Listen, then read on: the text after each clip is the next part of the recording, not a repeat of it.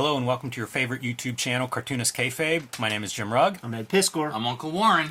I want to remind everybody that Cartoonist Kayfabe is a daily comic book series on YouTube. We have done almost 1,500 videos, and you can search for your favorite title on the Cartoonist Kayfabe YouTube homepage. If we haven't run your favorite uh, book yet, let us know what you're looking for. Also, we have a Patreon.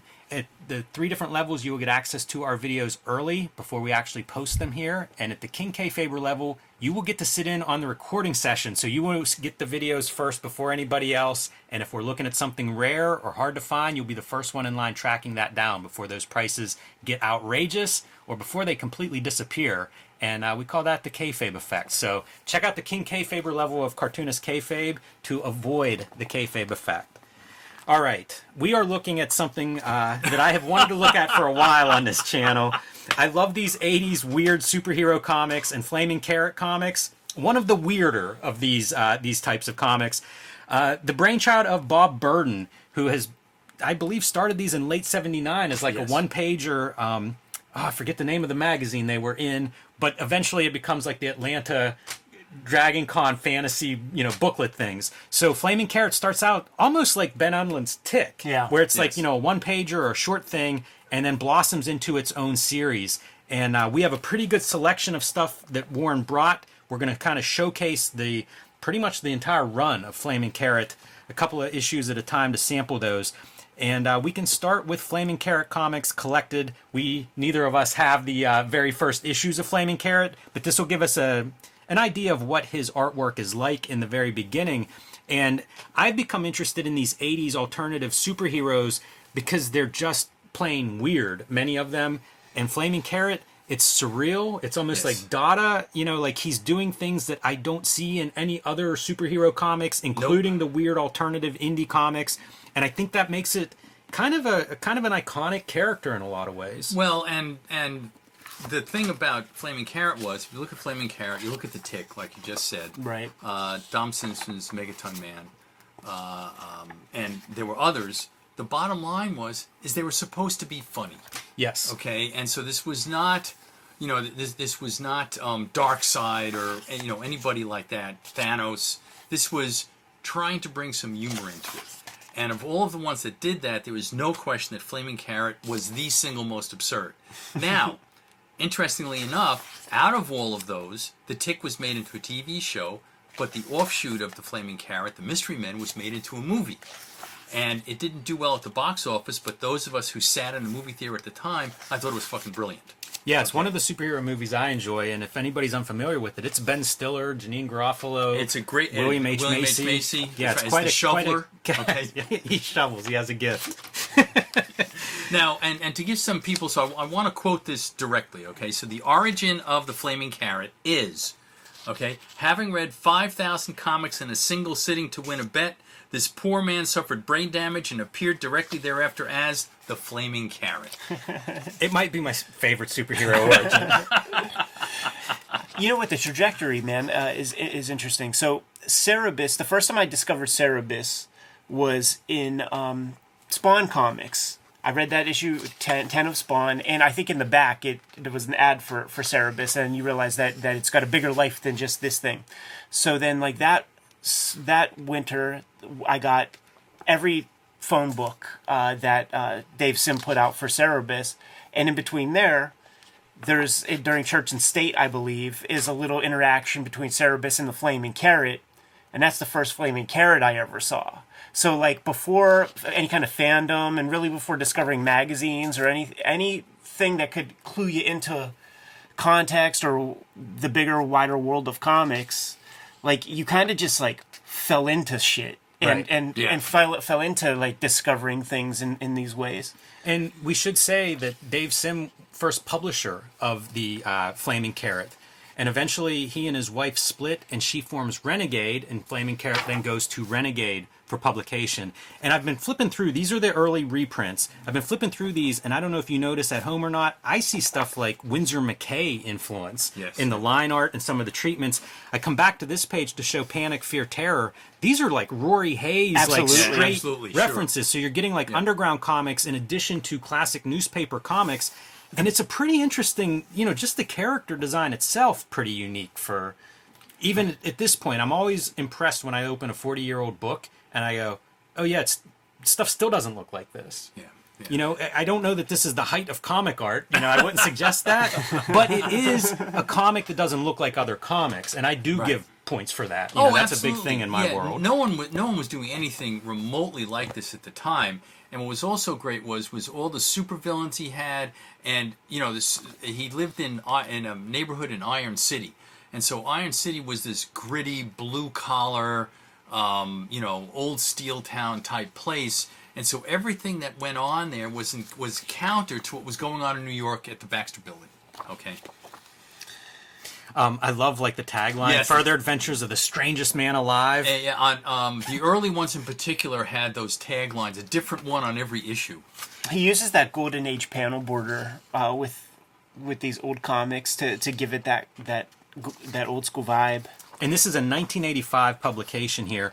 Kind of hit his schedule pretty good. You know, I think it was did. about bi-monthly for a long time, and you know, we we've said it before that monthly deadline or Oh, bi-monthly deadline was very important. I have I have all those on on the one where, where we did the tour of my house. I showed off the Flaming Carrot uh, T-shirt collection, which is why I didn't bring any today. Graffiti designed in business a long time, way longer than I realized. Yeah. Holy crap! Yeah. Yeah, very very interesting.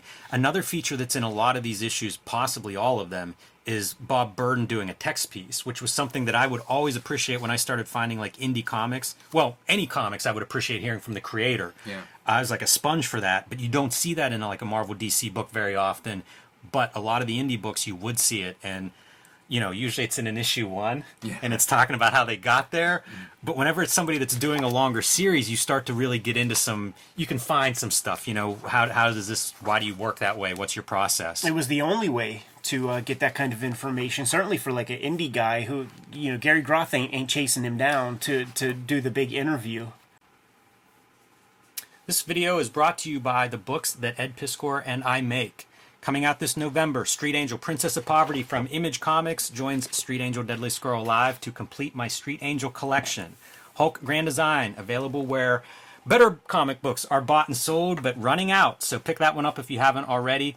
And my self published comics, True Crime Funnies, 1986 Zine, and BW Zine will be available on jimrugg.com October 26th. Hip Hop Family Tree, the omnibus, will be out in October. Pre order that one if you haven't already. Put your name on a copy before it is gone. X Men Grand Design by Ed Piskor will be collected. All three volumes in one trade paperback in time for the holiday season. That's another one to pre order. The X Men Grand Design trilogy paperback. And Red Room, Trigger Warnings, Antisocial Network, and coming very soon, Crypto Killers. Pick these up wherever you buy comics. And now back to our video. The other credit that you'll see on most of these, if not all of them, is Roxanne Starr doing the lettering. And I think that's a really good piece because it kind of adds a certain consistency to this art that's that's all right and serviceable and works. But I don't know if it were kind of sloppy handwriting for your lettering, if that might bring down the Yes. impression of what you're looking at, as opposed to looking at it and going, yeah, there's a professional degree here. Yeah, but it's still awkward as fuck. Like, look at these balloons, man. She is credited with uh, being one of the first digital letterers. Yeah. And I don't know when that begins. I don't It think looks this is digital. digital yet, but maybe she is typesetting in some way. Look at that. Yeah, yeah, it's pretty ugly. But like you, I associate it with with his stuff. Now, Right.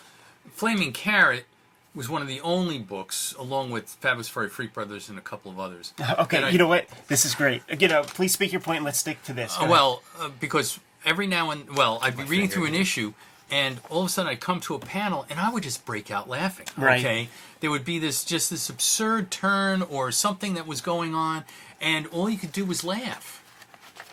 Fearless Fosdick. So go back there real quick, Jimmy. And Yes. this is a story I was. I think we've crossed over here. Yeah, yeah, yeah. So, uh, you know, I was at Fantagraphics uh, once, and, and, and uh, Bob Burden came out. His name came up, and uh, they were joking like. At the offices at Fanta, received a phone call, and, and Bob Burden's a hustler. Hustler. We will see examples Yeah. uh, on on few, on other covers and stuff that we're going to look at, at here. But you know, mid '80s, probably probably uh, getting some juice and getting some popularity, and and you know, not not being shy to ask for things. So calls up Fanta and goes like, "You know what we need to do, man? We need to do an anthology of left-handed cartoonists, and, and, and it's going to be Jaime Hernandez, and it's going to be Robert Crumb, and it's going to be me, Bob Burden. I say that because we have Yes. our uh, Jaime characters right there. If uh, if you're not not hip, Yeah, it's very fun. Very fun uh, seeing these characters cross over. Wonder if that's done with permission or not. nah, man, just throw some props out. That's those good old days. Indie Comics, man. Team Comics back then before they had a name for it. But you see, he's also adding blacks at this point, and I Yeah. think that's a big, Yes, yeah, yeah. one of the bigger progressions in his art because it's pretty consistent. I have like one of his last published Flaming Carrots that we'll look at, and it's very similar to the original. You know, he doesn't deviate much style wise, but he does get a little bit more aggressive in the spotting of blacks. Yeah, he kind of does Yeah, what he here's does. Here's another one. Look, for the fashionably eccentric. Yes. Yeah, they have a, a distinct look, and at this point, after the Renegade closes shop, he Right. goes to Dark Horse, and they publish him for a long time. Yeah. They feel fanzine-ish because he's using like weird markers or something for the cover. It, it feels so DIY, so hand done. Yes. Which I actually kind of attracted me to indie comics. Although in the case of Flaming Carrot, I think it was a comic scene issue again that probably first drew it to my attention Yeah. because I don't know where else I would have heard of Flaming Carrot or seen it. But once you see it, it does pop. It's definitely It's- weird. Yeah, it's so absurd that you can't Yes. you can't ignore it. I look at this cover and I think like that could have been a deadline. You know, like if that had been in Deadline magazine, it would have made perfect sense to me. Right. You know, it's almost you have a collage background, a weird character, and then like some Kirby art exhibit or yeah, something. and, and and the uh, you know Brendan McCarthy brand of color. Yes.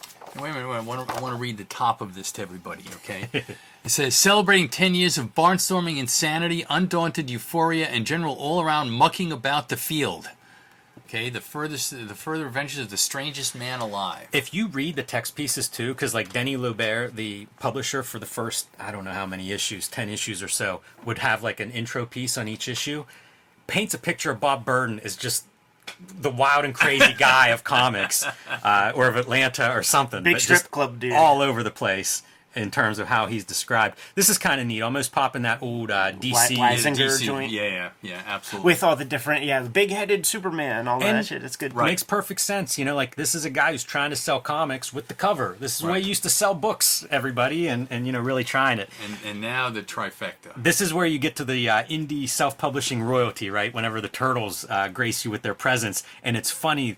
I think it's in this. This is a three-parter, and uh, very, very noteworthy because part three, you know, you might lag in sales a little bit. Get your your buddy McFarlane to do the cover. But what's the so da- it's what's the Teenage date on Mutant these? Ninja Turtles. What's that? What's the date on these? Uh, this is probably early '90s. I'm guessing it's like '94, maybe. Yeah, I couldn't find any indicia. Oh, you've already looked. Setting me up to look dumb here. Ed. No, no, no. Yeah, I don't see a date anywhere, unfortunately, but I'm guessing it's probably around Let me see if it's in this one. 90, 92, 93, something in that Oh, look. vicinity. That doesn't help me. Here's a 1991 on, on the part two issue. And uh, Ed, you had mentioned Turtles getting the top billing on the Flaming Carrot comics because, hey, we're trying to sell stuff.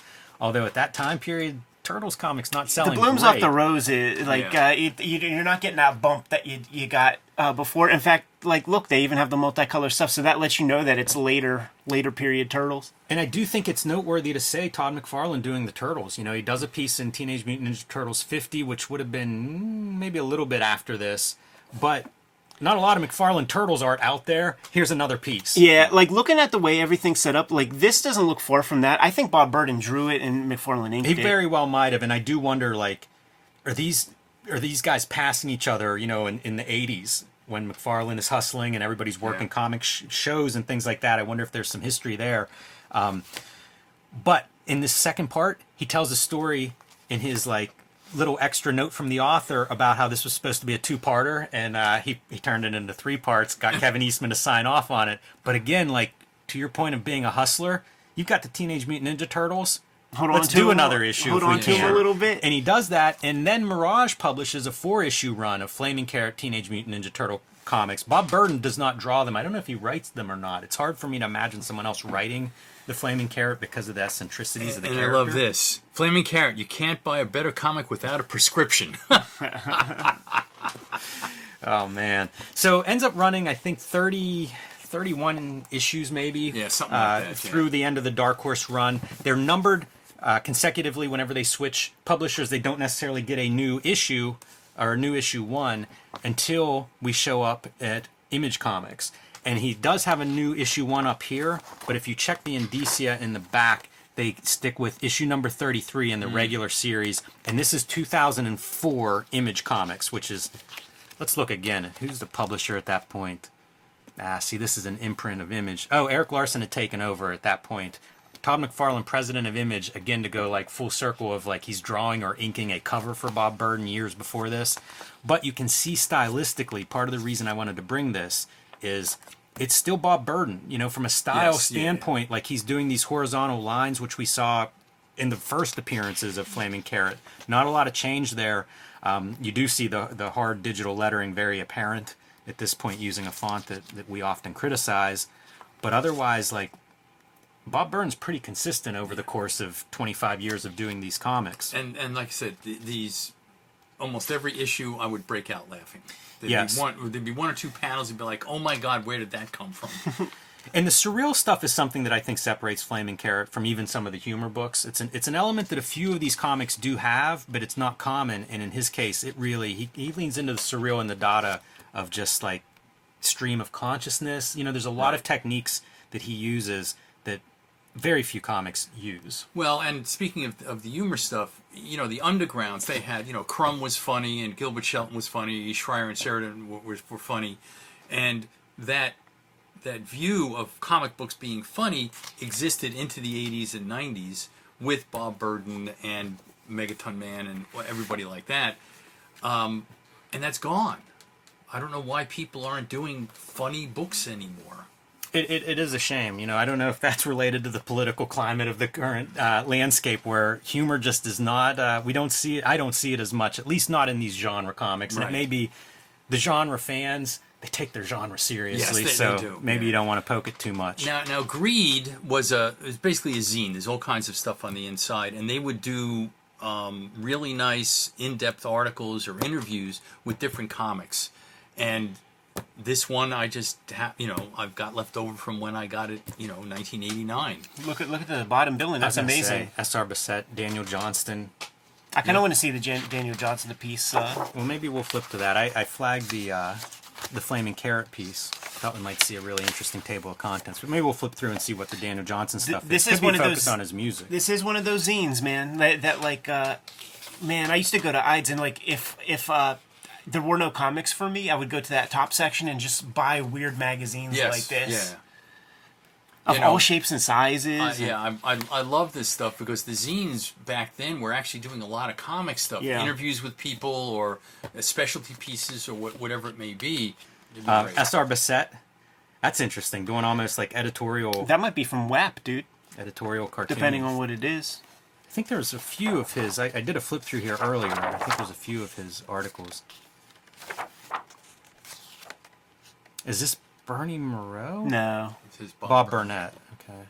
And you would get this, just kind of interesting people who just, uh, you know, got some art supplies and, Yeah, and made a comic. I mentioned um, Deadline at the beginning, and it's it's interesting to see these music magazines that would be like, yeah, put a couple of comics pages Yeah. in there.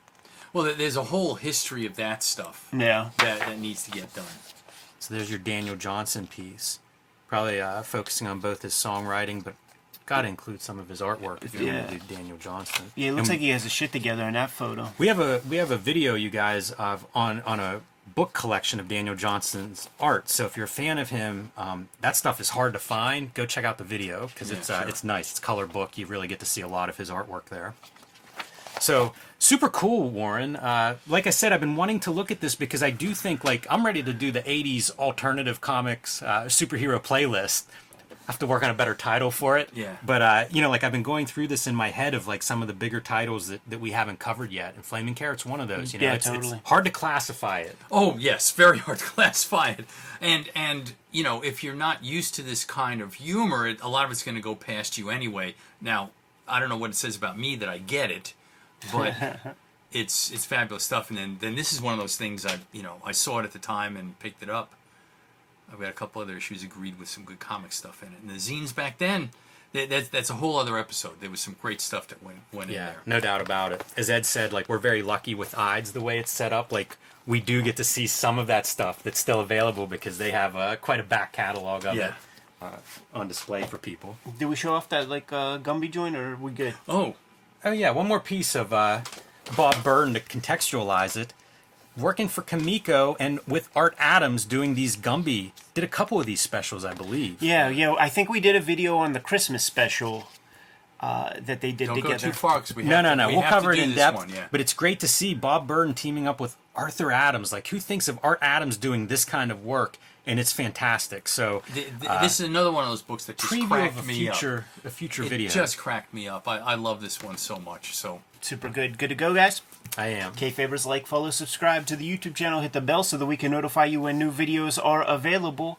About 1,500 videos up there right now. We might have covered your favorites. Uh, give the channel a search, hit the magnifying glass on the front page, pop in your favorite titles, uh, check out uh, the videos that we do about your faves, and if we didn't cover yours yet, let us know uh, in the comments below, and we will push those books higher up on our to read piles.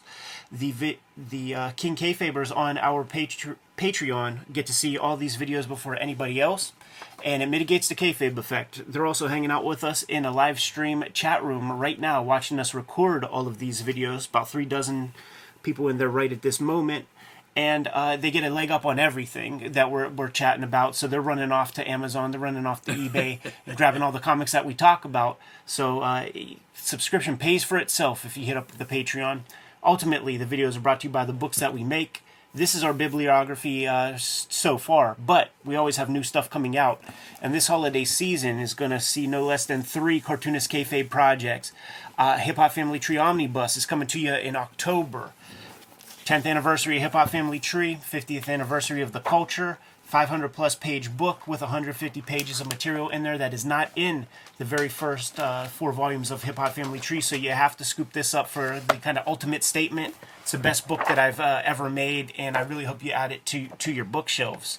Not the only holiday effort coming out. Uh, the X Men Grand Design Trilogy trade paperback is coming to you in November, and it is collecting all of my X Men Grand Design works. Uh, so make sure you get your hands on that. Some of those volumes are out of print.